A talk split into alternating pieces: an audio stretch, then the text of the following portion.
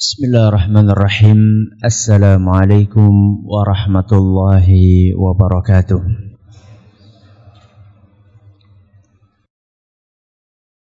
الحمد لله رب العالمين وبه نستعين على أمور الدنيا والدين وصلى الله على نبينا محمد وعلى آله وصحبه أجمعين أما بعد Kita panjatkan puja dan puji syukur kehadirat Allah Tabaraka wa Ta'ala.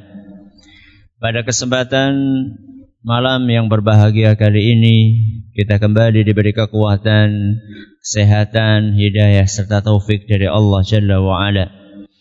Sehingga kita bisa kembali menghadiri pengajian rutin tafsir kita ini di Masjid Agung Darussalam Purbalingga kita berharap semoga Allah tabaraka wa taala berkenan untuk melimpahkan kepada kita semuanya ilmu yang bermanfaat sehingga bisa kita amalkan sebagai bekal untuk menghadap kepada Allah Jalla wa Ala. Amin ya rabbal alamin. Salam dan salam semoga senantiasa tercurahkan kepada junjungan kita Nabi besar Muhammad sallallahu alaihi wasallam kepada para sahabatnya, keluarganya, dan umatnya yang setia mengikuti tuntunannya hingga hari akhir nanti.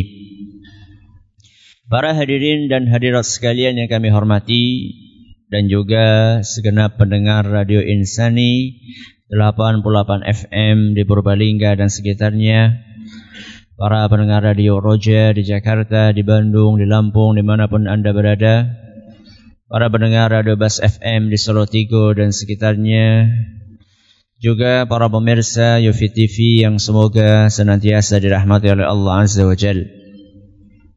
Pada pertemuan yang lalu kita telah membahas tiga ayat dari surat Al-Alaq. Ayat yang keberapa? Keenam, ketujuh dan kedelapan. Yang bunyinya Kalla innal insana layatgha. Ini ayat yang keberapa? 6. Terus ayat yang ketujuh ar-ra'ahus taghna. Ayat yang ke-8 Inna ila rabbikar ruj'a. Tiga ayat kemarin kita pelajari pada kesempatan kali ini insya Allah kita akan mempelajari empat ayat. Yaitu ayat yang ke-9 sampai empat ayat. Ke-12. 9, 10, 11, 12. Kok borongan Ustaz? Karena satu paket pembahasan.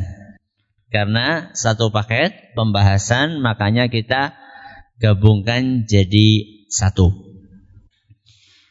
Sebelumnya di ayat yang keenam Allah mengatakan kalla innal insana layatgha. Sungguh benar-benar manusia itu suka melampaui batas. Ini salah satu sifat buruk dasar yang dimiliki oleh manusia, suka melampaui batas. Kemarin disebutkan salah satu pemicunya adalah ar-ra'ahus taghna. Karena dia melihat dirinya itu serba cukup. Pada malam hari ini kita akan membahas salah satu di antara potret manusia melampaui batas. Di antara bentuk melampaui batas yang sering dilakukan oleh manusia, sebagian dari mereka bukan hanya tidak mau melakukan kebajikan, tapi juga menghalangi orang lain untuk melakukan kebajikan. Ini salah satu potret melampaui batas.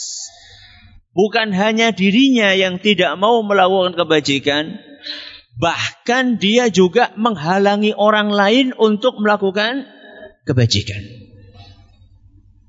Allah sebutkan di dalam firman-Nya ara'aitalladzi yanha Wahai Muhammad, tahukah engkau ada orang yang suka menghalangi? Ara'aitalladzi yanha Tahukah engkau wahai Muhammad, ada orang kafir yang suka menghalangi. Menghalangi apa? Abdan idza shalla. Menghalangi orang lain untuk menjalankan so salat. Jadi kebajikan yang dihalang-halangi apa? Salat. Berarti di sini ada yang menghalangi dan ada yang dihalangi. Berarti ada subjek, ada objek. Subjek adalah orang yang menghalangi, objek adalah orang yang di, dihalangi. Siapakah yang menghalangi dan siapa yang dihalangi?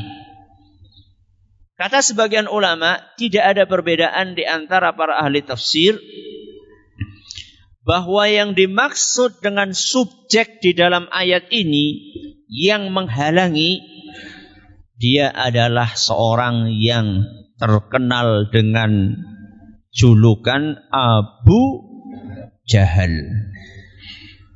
Ini subjeknya. Orang yang menghalangi ini namanya Abu Jahal. Julukannya Abu Jahal. Berarti Tinggal siapa yang belum kita ketahui? Objeknya yang dihalangi. Siapa yang dihalangi? Nabi kita Muhammad sallallahu alaihi wasallam. Kata Al-Qasimi, hampir-hampir tidak ada perbedaan pendapat di antara para ulama bahwa yang dimaksud dengan yang menghalangi dan yang dihalangi adalah Abu Jahal dan Nabi kita Muhammad sallallahu alaihi wasallam. Mengapa? Tidak ada perbedaan karena ada hadis yang sahih yang menjelaskan asbab nuzul.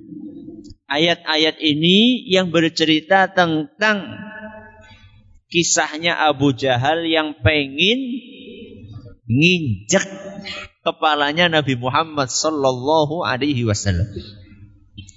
Kisah itu disebutkan di dalam Sahih Muslim antara lain dituturkan oleh salah seorang sahabat yang bernama Abu Hurairah radhiyallahu an. Kata Abu Hurairah pada suatu hari Abu Jahal berkata, "Hal yu'affiru Muhammadun wajhahu baina adhhurikum?" Apakah Muhammad lagi-lagi melumuri wajahnya dengan tanah di hadapan kalian? Maksudnya apa itu melumuri wajah? Sujud, subhanallah ya. Sujud dikatakan melumuri, mengotori muka dengan tanah. Subhanallah. Ini bahasanya Abu Jahal. Hati-hati ini. Orang yang suka ngolok-ngolok orang sholat, sholat jengkang-jengking. Hati-hati ini. Itu ada ada uh, ada panutannya. Siapa panutannya? Abu Jahal. Nah, hati-hati, ya, hati, hati-hati. Jadi Abu Jahal suatu suatu kali bertanya kepada orang-orang yang ada di sekelilingnya, apakah Muhammad lagi-lagi mengotori, melumuri mukanya dengan tanah di hadapan kalian? Faqila na'am. Iya, betul. Ketika mendengar bahwa Nabi kita Muhammad SAW itu kembali sujud, dan itu dilihat oleh orang-orang, maka emosinya naik ke ubun-ubun. Ketika dia tahu bahwa Muhammad, Nabi kita Muhammad SAW lagi-lagi sujud, maka dia mengatakan wallati wal uzza. Demi Lata dan Uzza. Kalau kita orang Islam demi demi Allah. Kalau Abu Jahal mengatakan demi Latta dan Uzza. La in ra'aituhu yaf'alu dzalika la ala raqabatih. Demi Lata dan Uzza kata Abu Jahal, kalau aku sampai melihat dengan mata kepalaku sendiri Muhammad melakukan itu, tak injek lehernya kata dia. La atau anna ala raqabati. Tak injek nanti lehernya. Au la u'affiranna wajahu fit turab. Atau kata Abu Jahal, saya akan benamkan mukanya di tanah. Karena saat itu kan memang lantainya adalah lantai pasir tanah. Kalau sekarang dibenamkan ke lantai, wangel. Jadi dia itu punya sesumbar, dia itu bersesumbar, punya nafsu, ya, nafsu angkara murka, ingin menghinakan Nabi kita Muhammad Sallallahu Alaihi Wasallam. Orang-orang yang dengar kan pada penasaran, apa iya? Apa kira-kira berani? Akhirnya betul ngegleng itu. Apa sih ngegleng bahasa Indonesia? Bahasa Indonesia. Apa? Bergegas. Ya, bergegas. Saya diprotes ini kalau ngisi banyakkan bahasa Jawa itu diprotes sama radio-radio yang di sana-sana. Ya, nggak nggak mudeng katanya. Dia bergegas untuk mendatangi Nabi kita Muhammad Sallallahu Alaihi Wasallam yang saat itu sedang sholat.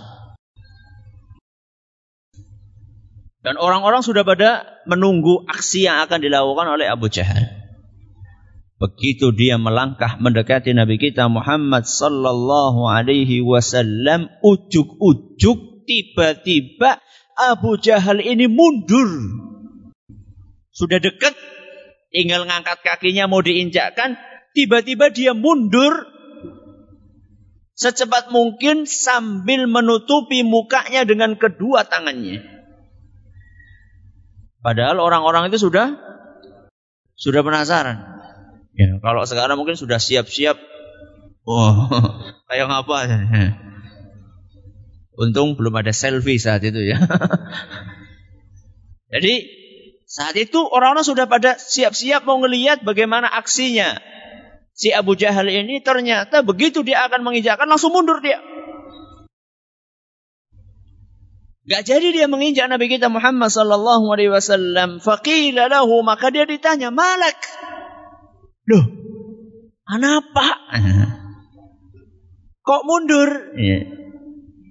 Kata Abu Jahal, kata Abu Jahal, "Inna baini la min.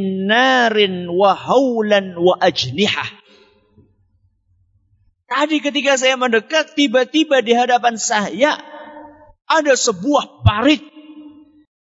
Ada sebuah parit yang isinya api yang menyala-nyala begitu mengerikan. Dan di hadapan saya ada sayap-sayap. Padahal orang-orang nggak pada lihat. Ya. Yang lihat cuma Abu Jahal. Buktinya yang lain pada enggak lihat, mereka tanya. Yeah. Mereka tanya sama Abu Jahal. Loh, ngapain kamu mundur tadi? Bukannya kamu tadi sudah sesumbar mau menginjak Muhammad. Kenapa kamu mundur? Maka Abu Jahal pun mengatakan, tadi ketika saya akan menginjak, tiba-tiba di depan saya ada parit yang isinya api, yang menyala-nyala, mengerikan, dan saya melihat sayap-sayap besar. Kemudian setelah selesai sholat, Nabi kita Muhammad sallallahu alaihi wasallam berkata, "Laudana minni." Kata Nabi kita SAW, andaikan Abu Jahal tadi mendekat lagi, kalau bahasa kita mungkin selangkah lagi, kata Nabi SAW, lakhtatafathul malaikatu udwan udwan. Niscaya malaikat akan mencap menyambut tubuhnya Abu Jahal anggota per anggota. Jadi cabut di tangan di situ. Baru gue apa maning? ya jangan kepalanya, kepalanya langsung mati nanti. Tangannya dulu, mungkin kakinya dulu. Habis itu kepalanya satu persatu anggota tubuhnya akan dicabuti sama malaikat. Kemudian turunlah firman Allah Subhanahu wa taala, "Kalla innal insana layatgha ar-ra'ahus istaghna. Inna ila rabbikar ruj'a. Ara'aital ladzi yanha 'abdan idza shalla. Sampai sampai terus seterusnya. Jadi dari hadis ini yang sahih para ulama menyimpulkan bahwa yang menghalangi dan yang dihalangi adalah Abu Jahal dan Nabi kita Muhammad sallallahu alaihi wasallam. Ayat ini ara'aital ladzi yanha 'abdan idza shalla.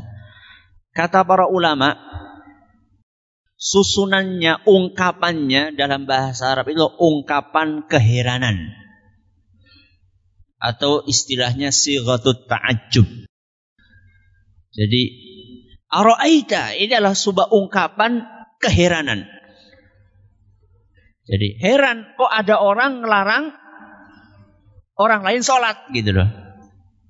Keheranan itu sebabnya sekurang-kurangnya ada tiga. Sebagaimana disebutkan oleh Razi dan yang lainnya.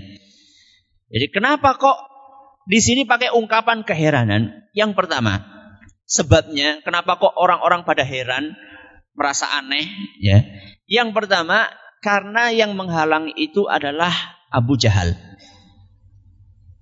Ini sumber keheranan yang pertama. Sebabnya pada heran kok kenapa? Karena yang melarang Abu Jahal. Panjenengan heran nggak kalau yang melarang Abu Jahal? Heran nggak? Kalau menurut kita mungkin memper gitu ya. Abu Jahal ya memper ya. Tapi para ulama kita mengatakan enggak. Orang memper. Kenapa? Sebab yang pertama adalah karena Abu Jahal adalah orang yang pernah didoakan oleh siapa? Nabi kita Muhammad sallallahu alaihi wasallam supaya mendapat hidayah. Di dalam Sunan Tirmidzi dan dinyatakan sahih oleh Syekh Al-Albani, Nabi kita sallallahu alaihi wasallam pernah berdoa, Allahumma a'izzal Islam bi ahabbi hadzaini ar-rajulaini ilaik.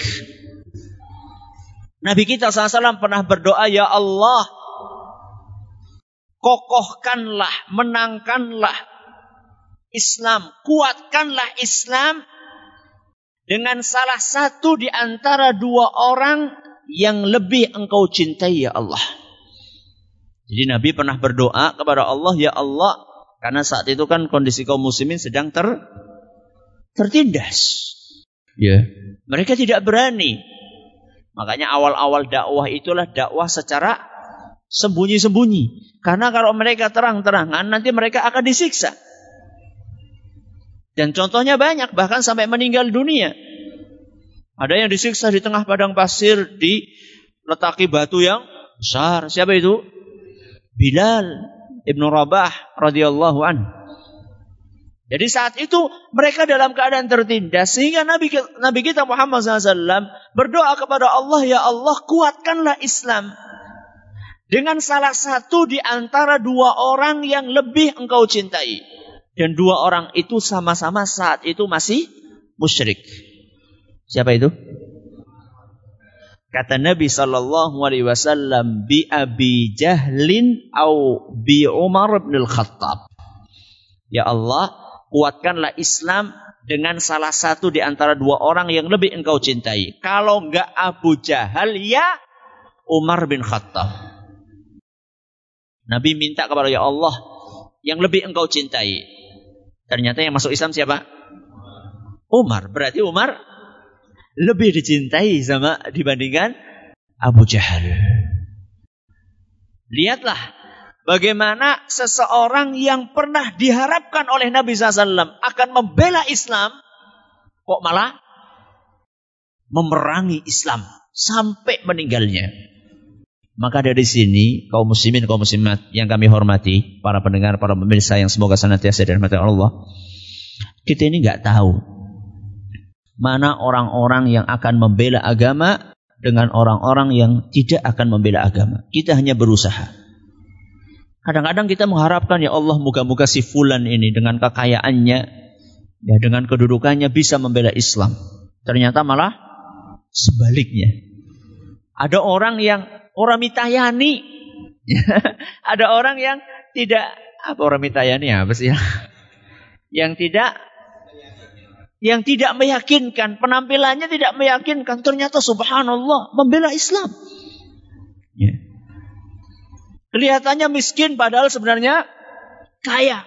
Ada orang kelihatannya kaya padahal sebenarnya kaya utang. Alias miskin. Ya. Jadi kita nggak tahu. Ya. Makanya Nabi SAW tetap berdoa, berikhtiar supaya Abu Jahal masuk Islam ternyata malah justru memusuhi Islam. Bahkan ingin menginjak kepala Nabi kita Muhammad SAW saat sholat.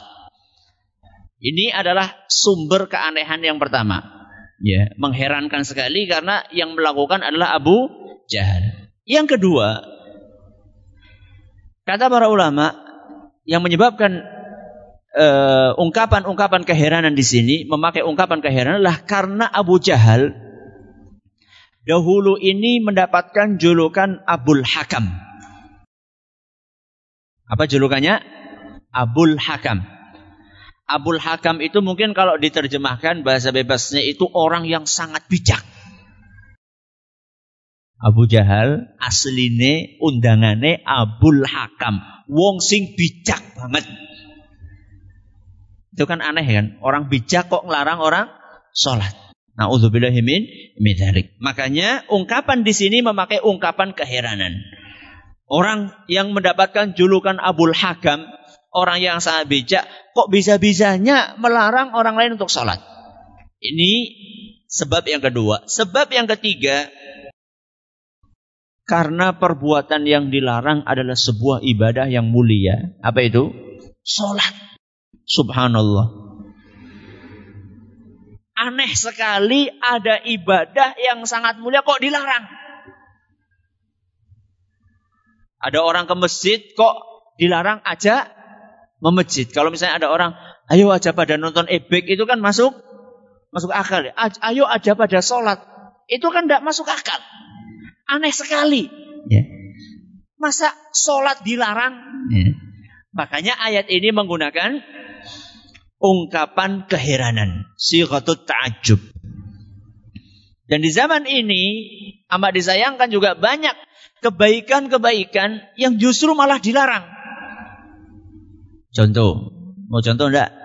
Contoh, poligami. Waduh ibu Sebentar bu. Saya cuma menjelaskan hukumnya bu ya. Masalah eksekusi prakteknya itu nanti. Yang penting kita tahu hukumnya dulu bu ya. Di zaman ini ada sebagian orang mempermasalahkan poli poligami. Di saat yang sama, maaf, di sebagian daerah prostitusi dilegalkan.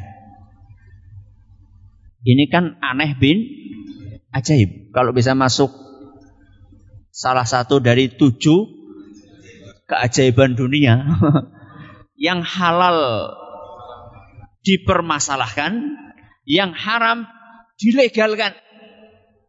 Ini kan aneh bin ajaib.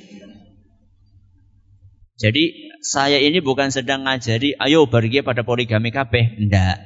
Cuman saya ingin mengatakan bahwa sesuatu yang disyariatkan di zaman ini ya dikritik habis-habisan, dijelek-jelekkan. Ya. Seakan-akan orang yang poligami itu kayak apa ya hamba apa? Hamba nafsu. Ya. Budak nafsu. Terus yang punya selingkuhan dianggap biasa. Nun sewu nih nun sewu nih kadang-kadang eh, sebagian orang yang ditokohkan atau ya katakanlah pejabat lah ya. pejabat itu malu untuk berpoligami tapi kalau punya istri simpanan dianggap biasa. Nah, ini kan aneh bin ajaib Kebaikan malah dihalang-halangi. Yang jelas-jelas haram malah dilegalkan. Ya. Ini contoh. Contoh yang lainnya.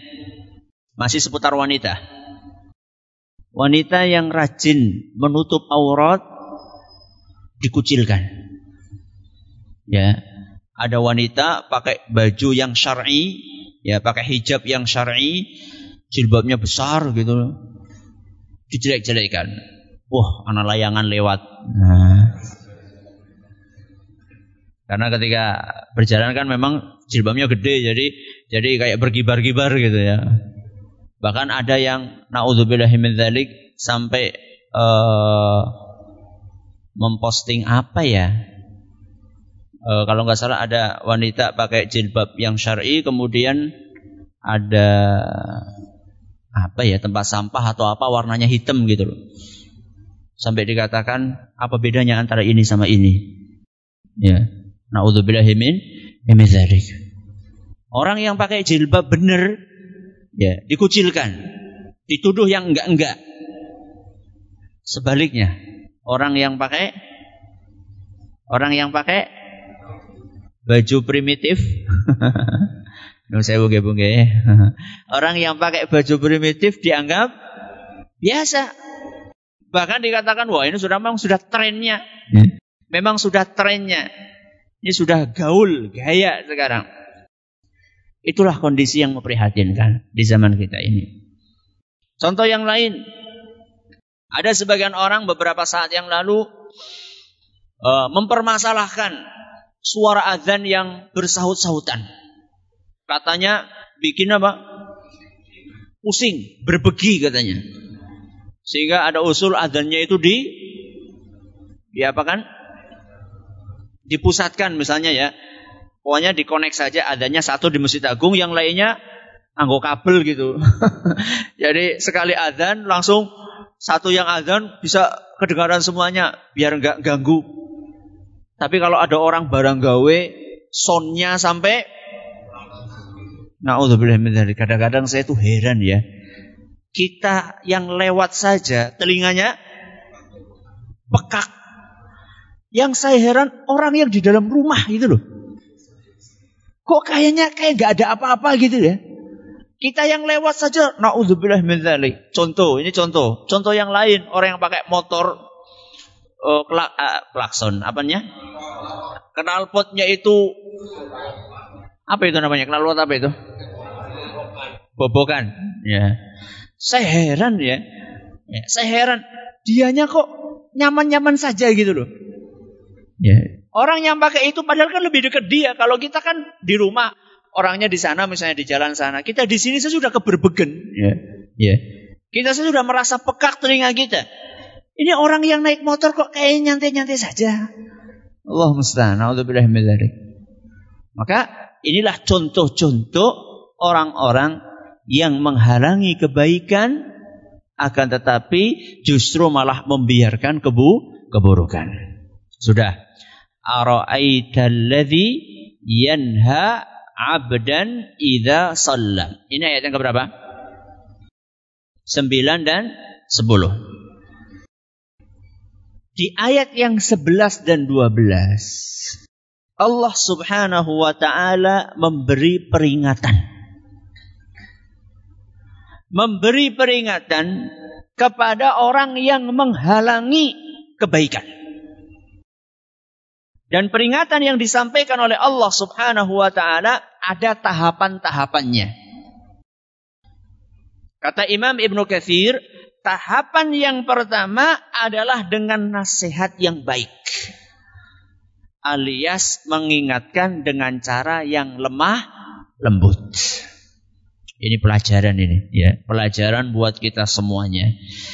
Kadang-kadang kita ini kurang pinter membungkus kebaikan.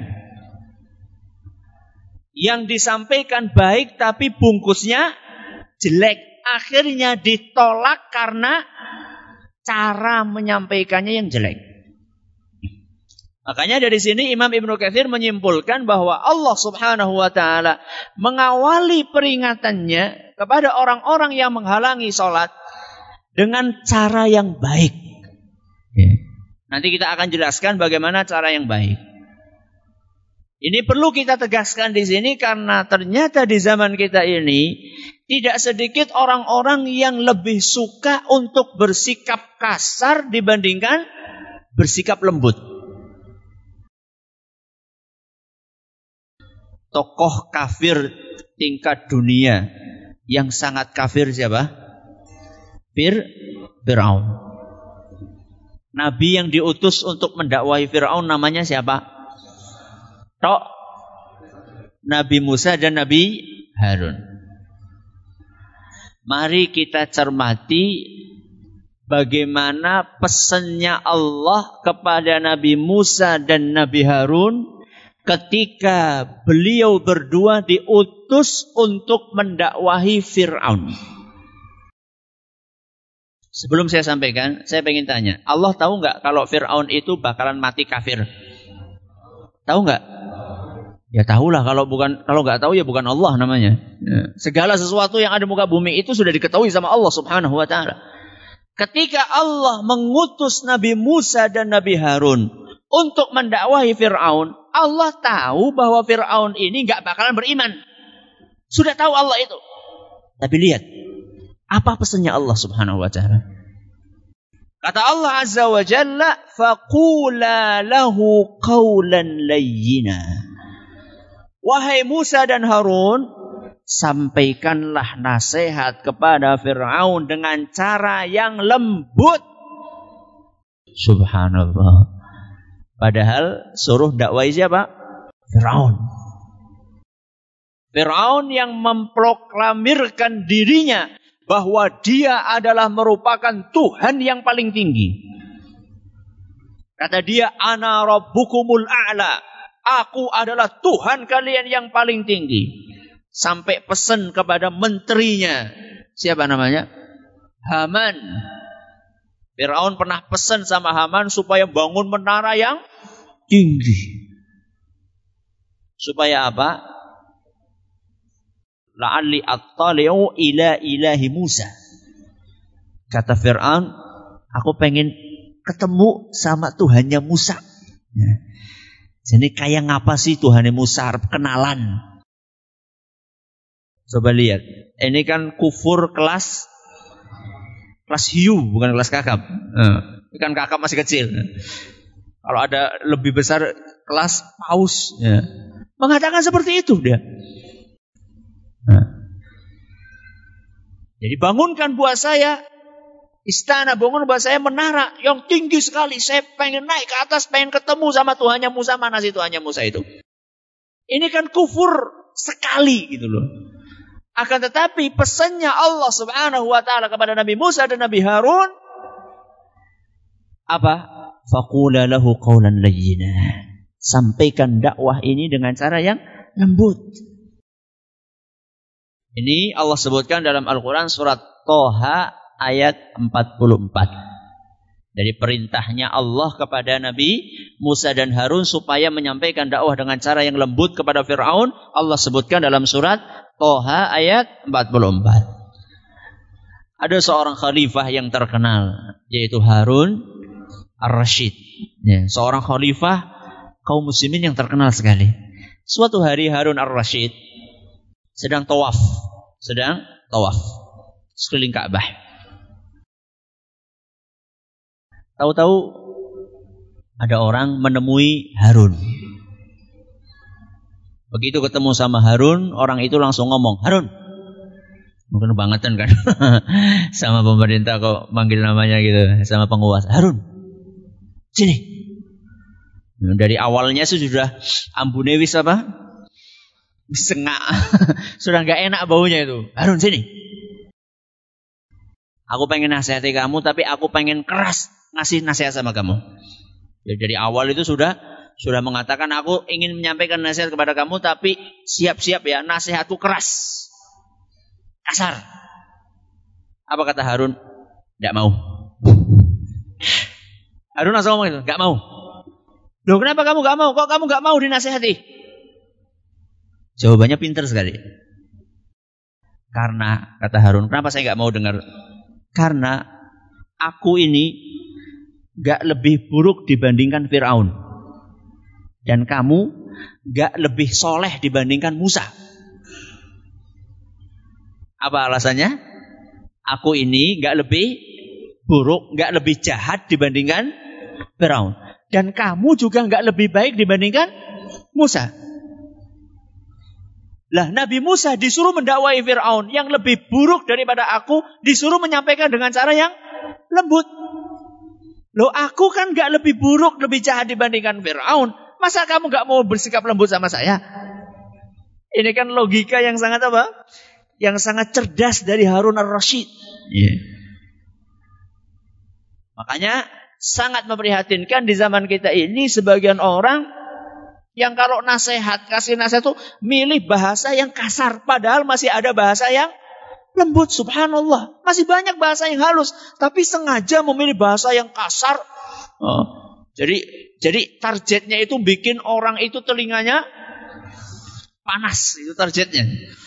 Nek orang nggak bahasa sing kasar gue orang orang marem. Yeah. Seakan-akan itu nggak nggak nggak sah kalau nggak pakai bahasa yang kasar. Subhanallah. Padahal para ulama kita mengatakan kalau pada zamannya Nabi kita Muhammad SAW saja Rasulullah SAW disuruh untuk bersikap lembut, apalagi di zaman ini. Kira-kira orang-orang di zaman ini sama para sahabat Nabi kira-kira lebih siap mana untuk menerima nasihat? Ya para sahabat Nabi SAW jelas. Ya. Akan tetapi tetap Nabi SAW diperintahkan untuk bersikap lembut padahal yang dihadapi orang-orang sekali bersahabat. Apalagi di zaman ini. Makanya seorang ulama besar abad ini, Syekh bin Bas rahimahullah. Beliau mengatakan, Hadal asru asru rifq. Kata beliau, zaman ini adalah zaman kelemah lembutan. Kata beliau. Zaman ini adalah zaman kelemah lembutan wasabri wal hikmah. Zaman kesabaran dan zaman hikmah atau zaman kebijaksanaan. Walaisa asro syiddah dan bukan masanya sekarang itu untuk bersikap kasar dan keras. Ulama besar menyampaikan nasihat seperti itu. Sudah. Sekarang lihat bagaimana Allah mengingatkan Abu Jahal di dalam ayat yang ke-11 dan ke-12. Allah berfirman, "Ara'aita in kana 'alal huda." Wahai Abu Jahal, menurutmu bagaimana? Andaikan Muhammad ini berada di atas kebenaran. Aro'aita inkana alal huda. Menurut kamu gimana kalau seandainya Muhammad yang kamu halangi ini adalah orang yang berada di atas kebenaran, di atas petunjuk. Au amara bit taqwa. Atau Muhammad adalah orang yang suka mengajak kepada ketak ketakwaan. Jadi di sini Abu Jahal ini diajak untuk berpikir. Kamu sebenarnya mikir gak sih Abu Jahal? Tahu gak yang kamu larang ini siapa? Yang kamu larang ini adalah orang yang soleh dan muslih. Apa bedanya soleh sama muslih? Soleh itu pribadinya baik, Muslim itu suka mengajak kepada kebaikan. Atau bahasa orang sekarang, kesolehan pribadi dan kesolehan so sosial. Ini orang baik Abu Jahal. Jadi Abu Jahal ini diajak untuk berpikir, walaupun Abu Jahal itu sudah diistilahkan, dinamakan dengan Abu Jahal. Jahal itu apa sih? Abu Jahal artinya apa? Jahal itu orang pinter atau bahasa uh, kasarnya bodoh ya. Abu Jahal gue berarti ya bodoh banget kira-kira seperti itulah ya kira-kira seperti itu ya jadi Abu Jahal ini sudah sedemikian rupa masih diajak untuk berpikir ya. dengan cara yang lembut wahai Abu Jahal tahu nggak kamu kamu apa nggak berpikir yang kamu larang ini siapa yang kamu larang ini orangnya soleh, baik pribadinya. Bukan hanya baik pribadinya, dia juga berusaha untuk memperbaiki orang lain. Au amarobit takwa. Selalu ngajak orang lain untuk bertakwa kepada Allah subhanahu wa ta'ala. Apakah orang yang seperti layak untuk kamu halangi? Jadi di dalam ayat ini Allah subhanahu wa ta'ala memberikan pelajaran kepada kita bahwa seharusnya kita ini jadi orang yang soleh pribadi dan juga soleh secara so sosial. Karena ada sebagian orang, ada dua kubu. Kubu yang pertama, soleh banget pribadinya, tapi kadang-kadang kurang soleh sosialnya.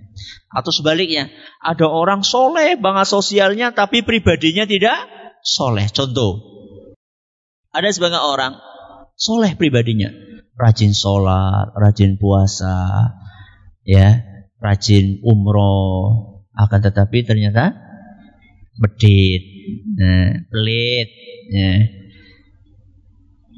Kaji pelit. Nah. Ini kan soleh pribadinya tapi tidak soleh nopo sosialnya. Atau mungkin ya dia soleh pribadinya sholat, masya Allah, rajin ke masjid. Tapi nggak peduli dengan lingkungannya, lingkungannya rusak berat, ya. Tidak terfikir untuk mengajak lingkungannya. Yang dia pikirkan adalah sing penting nyong selamat. Padahal sebenarnya seorang muslim harus memiliki kepedulian kepada lingkungannya. Setelah dia berusaha untuk menyelamatkan dirinya, dia berusaha untuk menyelamatkan orang lain. Makanya dalam Al-Quran surat At-Tahrim Allah berfirman, Ya ayuhalladzina amanuku anfusakum wa ahlikum nara. Jagalah diri kalian dan keluarga kalian dari api neraka. Makanya orang yang soleh beneran, dia bukan hanya memikirkan dirinya, tapi dia juga memikirkan keluarganya. Karena kenyataannya tidak sedikit di antara orang-orang yang rajin ke masjid. Ternyata anak dan istrinya tidak sholat. Ada nggak? Ada. Banyak. Ketika ditanya, lah dewek-dewek. Subhanallah dewek-dewek itu tuh bukan orang lain, itulah istri Anda, itu adalah anak Anda. Kok bisanya dewek-dewek? Gak ada dewek-dewek. Yang ada adalah masing-masing dari kita berusaha. Setelah kita berusaha menyelamatkan diri sendiri, kita berusaha untuk menyelamatkan orang lain. Jadi yang dipikirkan itu bukan hanya kesolehan pribadi, tapi juga kesolehan sosial. Bukan hanya kita pikirkan keselamatan kita, tapi juga keselamatan orang lain, terutama keluarga kita yang paling dekat. Setelah keluarga kita, baru kemudian kita melangkah kepada tetangga-tetangga kita, ya. Sehingga amat disayangkan tidak sedikit di antara orang-orang yang Masya Allah rajin ke masjid, akan tetapi 10 tahun dia ke masjid, tetangganya gak ada yang gak ada yang kebawa ke masjid gitu. Seharusnya kan ya berusaha lah. Ya. Kalau sudah berusaha sih tidak ada masalah. Ini kadang-kadang gak berusaha.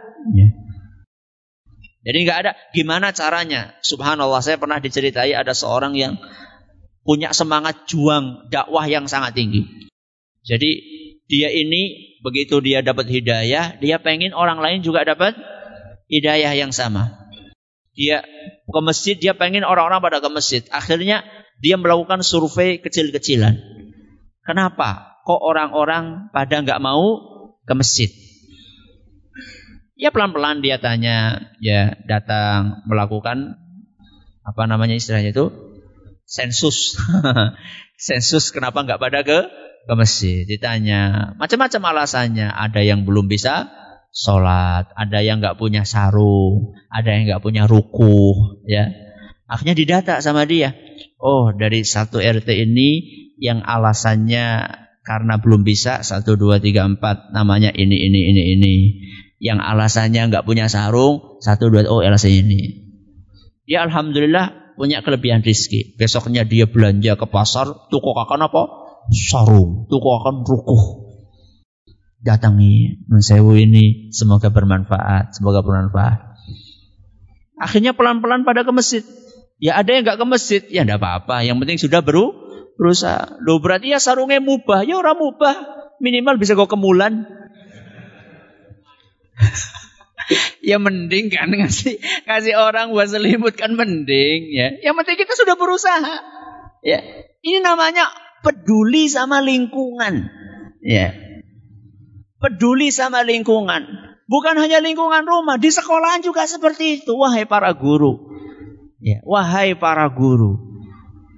Jangan mengandalkan guru agama. Guru agama itu sangat memprihatinkan nasibnya. Kenapa Ustadz? Bukan masalah gajinya. Tapi dikasih alokasi waktu yang sangat sedikit. Dua jam dalam satu minggu. Ya dua jam dalam satu minggu berarti kan mengingatkan dua jam dalam satu minggu untuk orang satu sekolahan. Berapa kelas? Ya. Coba seandainya masing-masing dari kita, guru-guru, guru matematika, guru bahasa, Inggris guru, masa guru bahasa Inggris ngongkon sholat salah yang ngendi? Ya, Apa salahnya guru bahasa Inggris nanya muridnya sudah sholat? Atau bahkan kalau perlu percakapannya apa kon conversation aku aku. Jadi percakapannya adalah go to mosque. Nah, pergi ke mana? Ke masjid. Nah. Uh, kamu sudah sholat apa? Have you have you pray ya? Lupa. Oh, sudah habis ya waktunya. Intinya ya intinya kalau kita ingin meladani Nabi kita Muhammad SAW, jadilah orang yang soleh pribadinya dan juga soleh secara sosial, memperbaiki diri dan juga berusaha untuk memperbaiki orang lain. Sampai di sini pengajian kita pada kesempatan kali ini. Mohon maaf, eh, lagi-lagi uh, malam ini uh, tidak bisa kami membuka tanya jawab karena satu dan lain hal. Semoga pada pertemuan yang akan datang bisa kita buka tanya jawab. Terima kasih atas perhatiannya. Mohon maaf segala kurangannya. Kita tutup dengan membaca Subhanakallahumma wa bihamdika asyhadu an la ilaha illa anta astaghfiruka wa atubu ilaik. Assalamualaikum warahmatullahi wabarakatuh.